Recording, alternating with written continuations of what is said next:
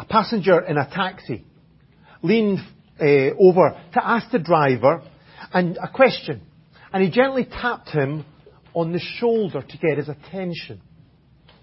The driver screamed, lost control of the car, nearly hit a bus, drove up over the curb, and stopped just before hitting a large plate glass window. For a few minutes, everything in the, in the taxi was silent.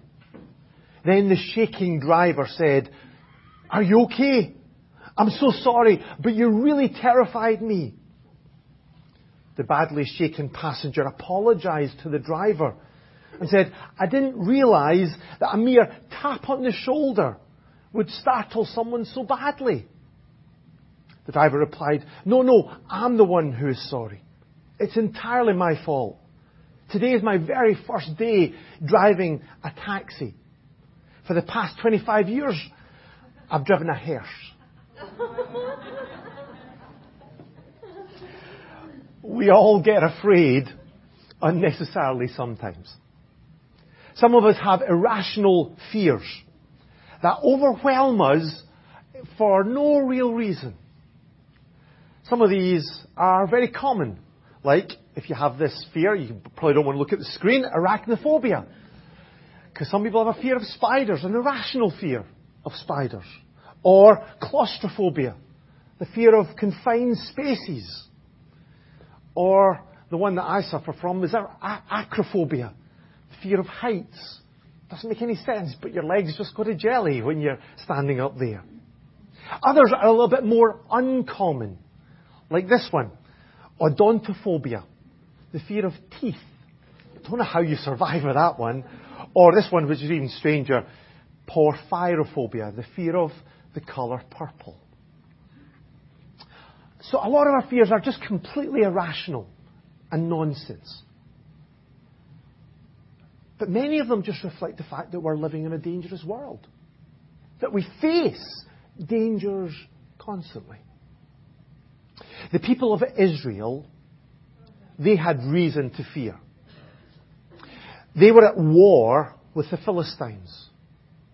Their two armies had lined up on opposite sides of the valley of Elah. And as if that was not bad enough, one of the Philistine soldiers had challenged one of the Israelites to a one-to-one contest. The deal was that whoever would win that fight would win the battle. The losing side would become slaves of the winners.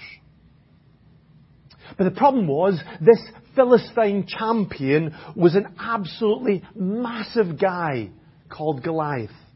It says in 1 Samuel 17 that he was over nine feet tall. He had a bronze helmet on his head and wore a coat of scale armour of bronze weighing 5,000 shekels. On his legs he wore bronze greaves and a bronze javelin was slung on his back. His spear shaft was like a weaver's rod and its iron point weighed 600 shekels. That guy was fierce like the Terminator on steroids. His armor alone weighed nearly 60 kilograms. That's nine stone. And so it's not surprising that none of these Israelites wanted to fight him. Even King Saul, the one who was supposed to be the champion, the one who was supposed to be the protector of the nation, the one who was a head taller than everybody else in the, in the land, he was paralyzed with fear. On hearing the Philistines' word, Saul and all the Israelites were dismayed and terrified. And so for the next 40 days, these armies lined up for battle, and every day Goliath would step out and issue his challenge, and every day the Israelites would run away in terror and in fear. in our lives, we too face really difficult and dangerous and frightening situations. Over the past couple of years, we've probably faced more than usual. Some of us have struggled with the lockdowns and the isolation that it's caused. Some of us have, have faced the fear of losing a job or of getting really ill, of having to go to hospital and all of that involves in the middle of this, this time, or even of death. And all of us have faced that fear that comes from the uncertainty of living in the middle of a pandemic. And then this week, many people have been filled with fear because of that tragic event in Tullamore, where that young woman lost her life so brutally. But even in the best of times, when everything seems to be going well, the reality is we're all in the middle of a fierce battle. And we all face a terrifying enemy. 1 Peter 5 8 says, Your enemy, the devil, prowls around like a roaring lion, looking for someone to devour. So, in a sense, fear in our lives is not stupid. It's not ridiculous. It's just the natural response to the danger that we face. We are in a life or death battle every day. But the good news is this morning, we don't need to be defeated by that fear. We can learn from David this morning about how we can face that giant of fear. David was sent by his dad to, to take food to his brothers who were fighting in King Saul's army and to find out how they were doing. No texts or WhatsApp in those days. But just when David arrived, Goliath again stepped out and issued his challenge. And challenged the Israelites to send them a champion. And so we're going to pick up our reading from there. It's 1 Samuel chapter 17 and verse 25. I'm going to read down just to verse 37 and Leona's going to come and read to us this morning.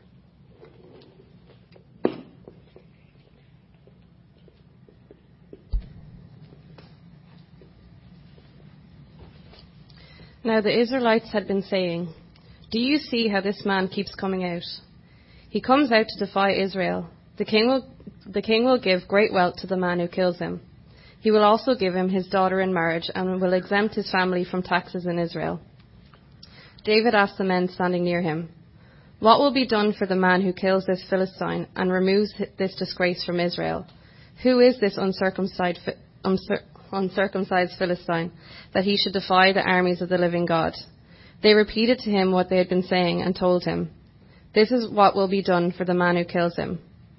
When Eliab, David's older brother, heard him speaking with the men, he burned with anger at him and asked, Why have you come down here, and with whom did you leave those few sheep in the wilderness?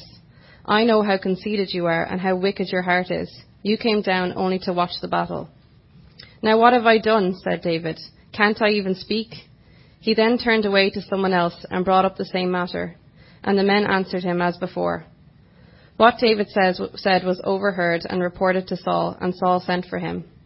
David said to Saul, Let no one lose heart on account of this Philistine. Your servant will go and fight him. Saul replied, You are not able to go out against this Philistine and fight him. You are only a young man, and he has been a warrior from his youth. But David said to Saul, your servant has been keeping his father's sheep. When a lion or bear came and carried off a sheep from the flock, I went after it, struck it, and rescued the sheep from its mouth. When it turned on me, I seized it by its hair, struck it, and killed it. Your servant has killed both the lion and the bear. This uncircumcised Philistine will be like one of them, because he has defied the armies of the living God. The Lord who rescued me from the paw of the lion and the paw of the bear will rescue me from the hand of this Philistine. Saul said, Saul said to David, Go, and the Lord be with you.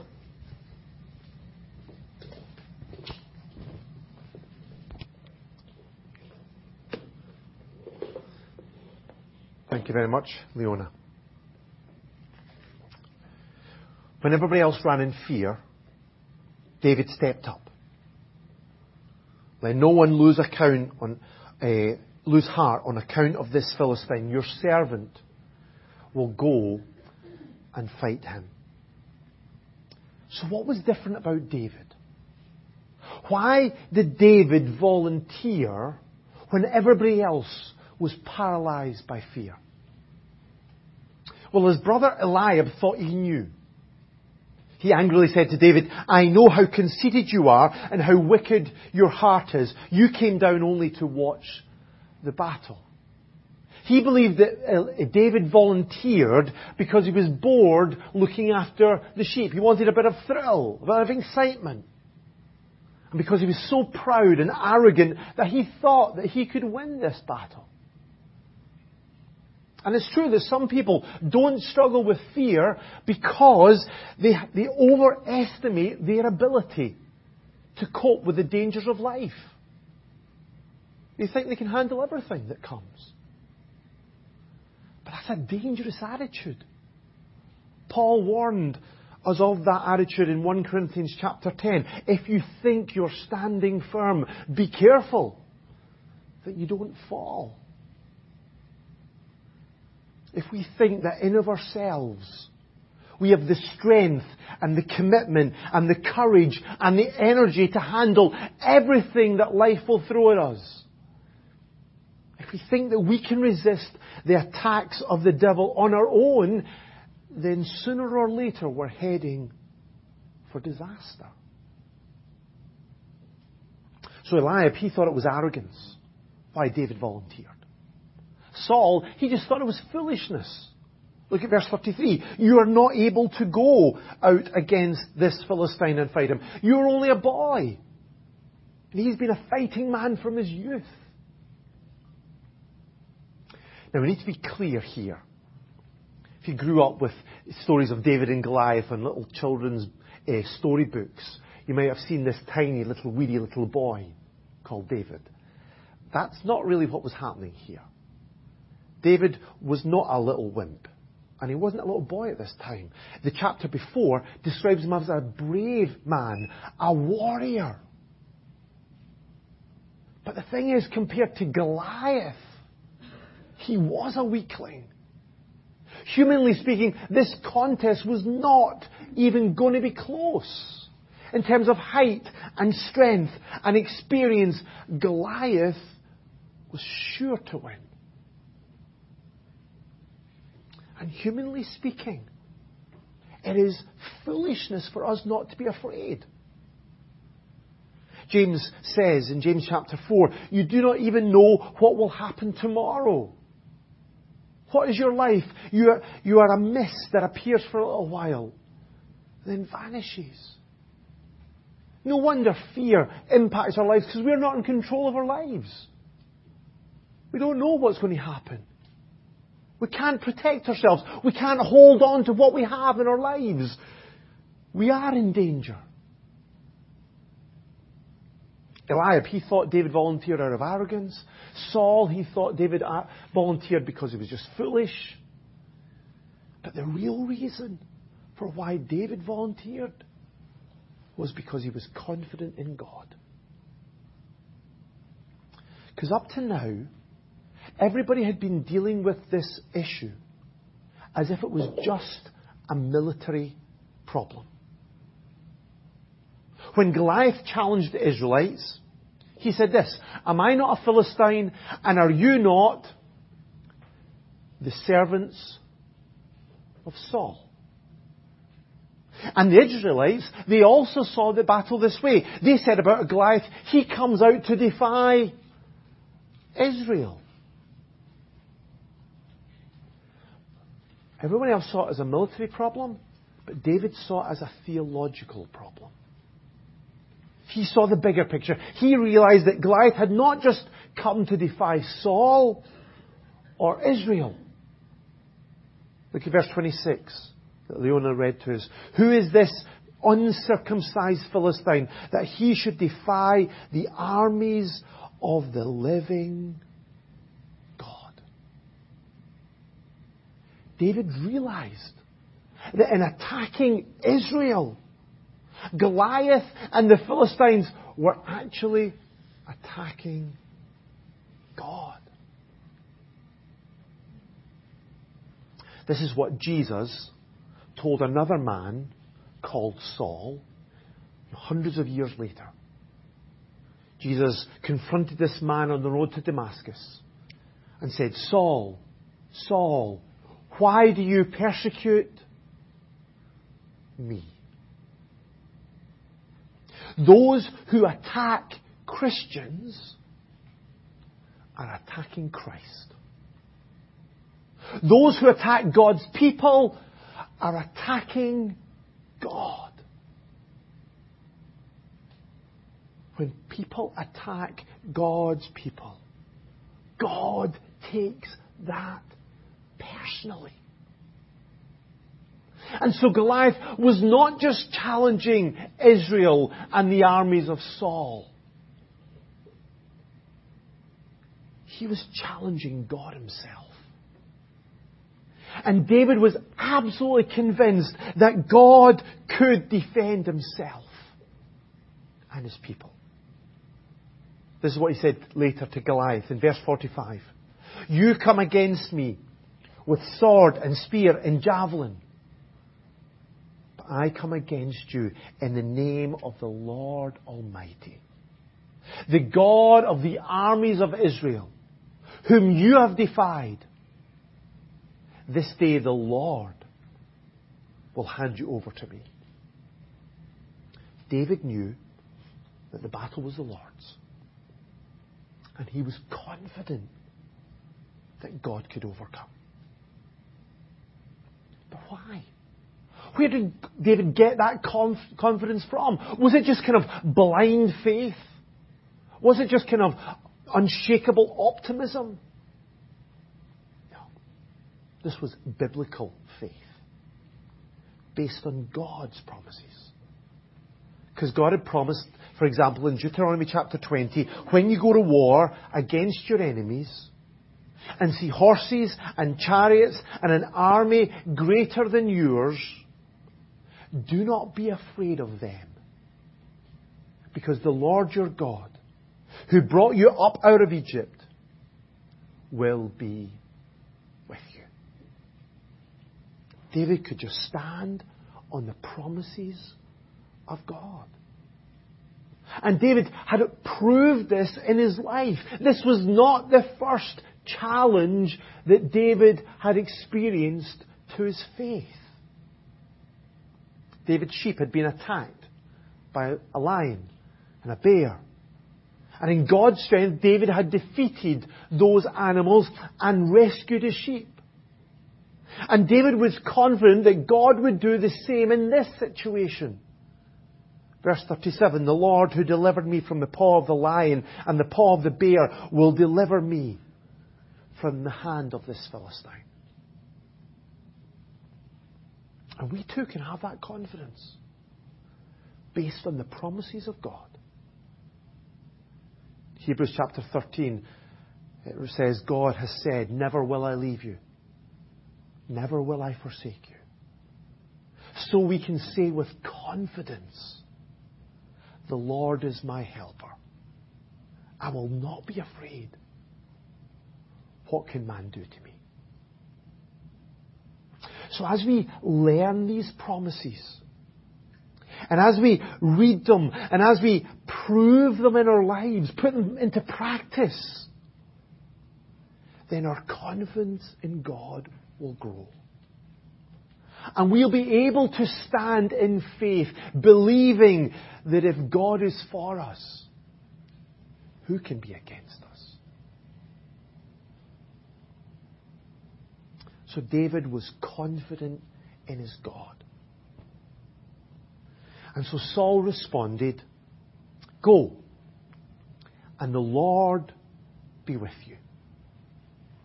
Now, I'm not sure if Saul really believed this, or if he just didn't have any other options, and he certainly didn't want to go and fight.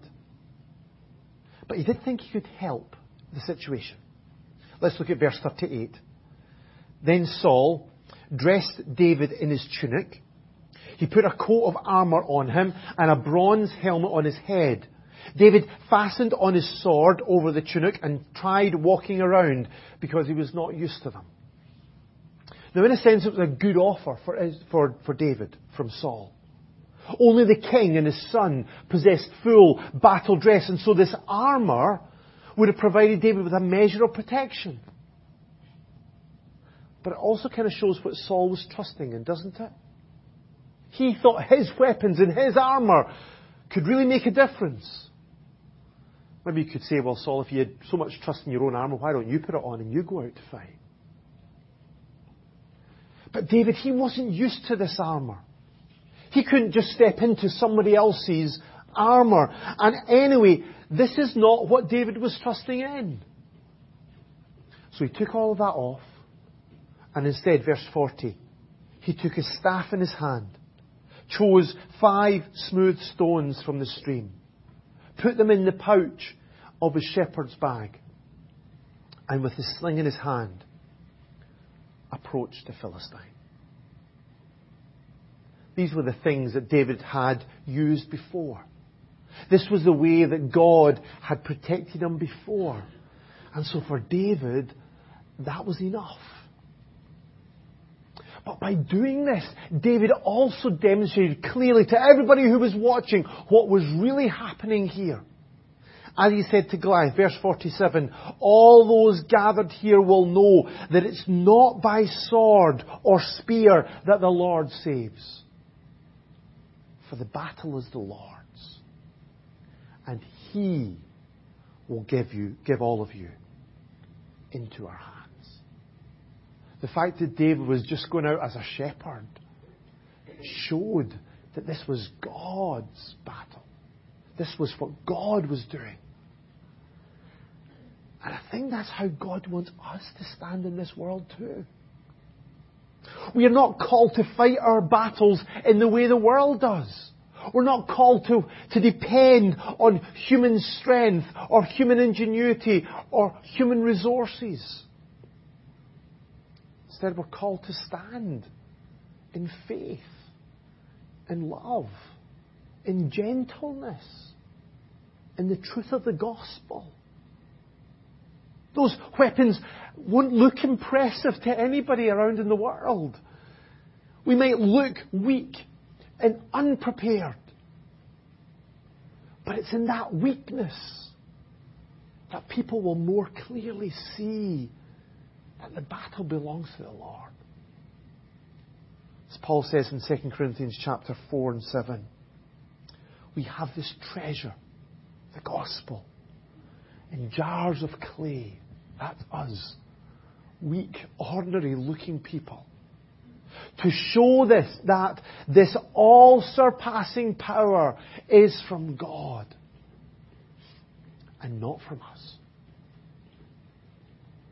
So David, he went out into this battle in faith in God's strength. And when he did it, he experienced an amazing victory. Let's read on. Verse 48. As the Philistines moved closer to attack him, David ran quickly towards the battle line to meet him. Reaching into his bag and taking out a stone, he slung it and struck the Philistine on his forehead. The stone sank into his forehead and he fell face down on the ground. So David triumphed over the Philistine with a sling and a stone. Without a sword in his hand, he struck down the Philistine and killed him. David ran and stood over him. He took the Philistine's sword and drew it from the scabbard. After he killed him, he cut off his head with the sword. Bit gruesome. But it was an astonishing result. Against all odds, David had defeated that giant of a man. But that wasn't the end of the battle that day. That wasn't the end of the story. The watching Philistines didn't just lay down their weapons and surrender and accept the result as per the agreement. Instead, verse 51. When the Philistines saw that their hero was dead, they turned and ran. Then the men of, of Israel and Judah surged forward with a shout and pursued the Philistines to the entrance of Gath and to the gates of Ekron. Their dead were strewn along the, road, the, the Shaaraim road to Gath and Ekron. When the Israelites returned from chasing the Philistines, they plundered the camp. David took the Philistine's head and brought it into Jerusalem, and he put the Philistine's weapons in his own tent. David's victory became the victory of all of God's people that day. Because of David's conquest, suddenly all the fear that the men of Israel had been feeling just disappeared. Filled with courage and confidence, they ran forward to step into the victory that David had won for them. And I think that's the real lesson here. It, it is right that we learn from David's faith and confidence in God to encourage us that we can face the, the challenges and the struggles that come in our lives. It will really help us to trust in God, no matter what, how, or how overwhelming or difficult our circumstances are. So yeah, learn from David's example. Try to follow in his footsteps. Absolutely. But we need to be honest here. None of us are like David, really. Even David wasn't really like David all the time, as we'll see down through his life. None of us respond all the time in the battles of our lives with unshakable faith. None of us do. We are all at times like Israel and paralyzed by fear. Even the, the best of us, even the strongest of us, are like Saul, hiding in the face of the enemy, hoping that, that somebody else will go and fight his battles. Let's be clear. We are not the hero of this story.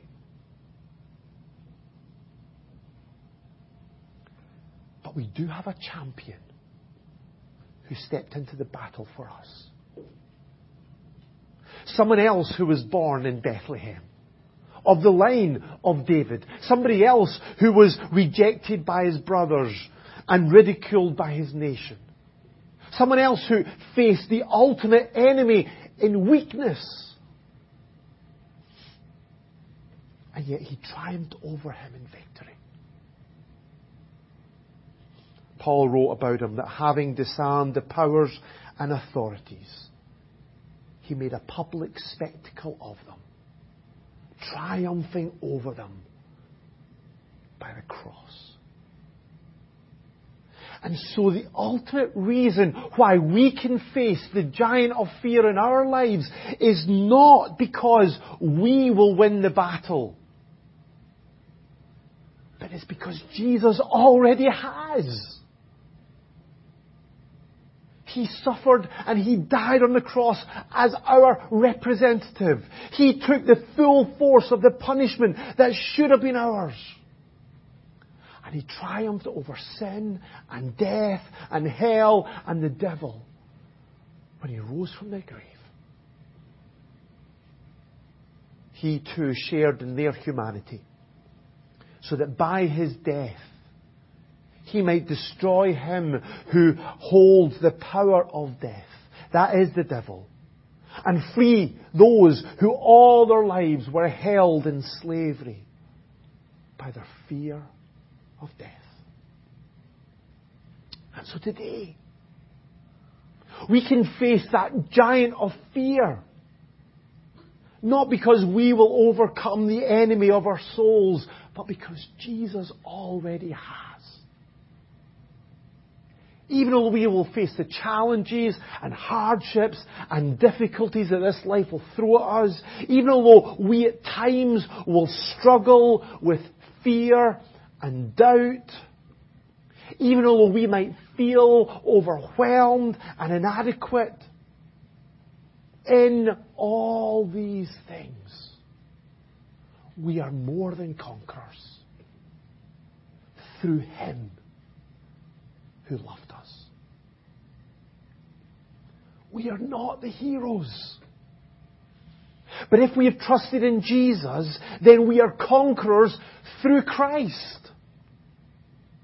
Because Jesus is our champion. He has defeated our ultimate enemy. And He invites us to step into His victory today. To live in the security of knowing that nothing and no one can ever separate us from the love of God that is in Christ Jesus our Lord. So, this is Jesus' promise to us as we face the giant of fear in our lives. I've told you these things so that in me you may have peace. In this world you will have trouble. But take heart. I have overcome the world.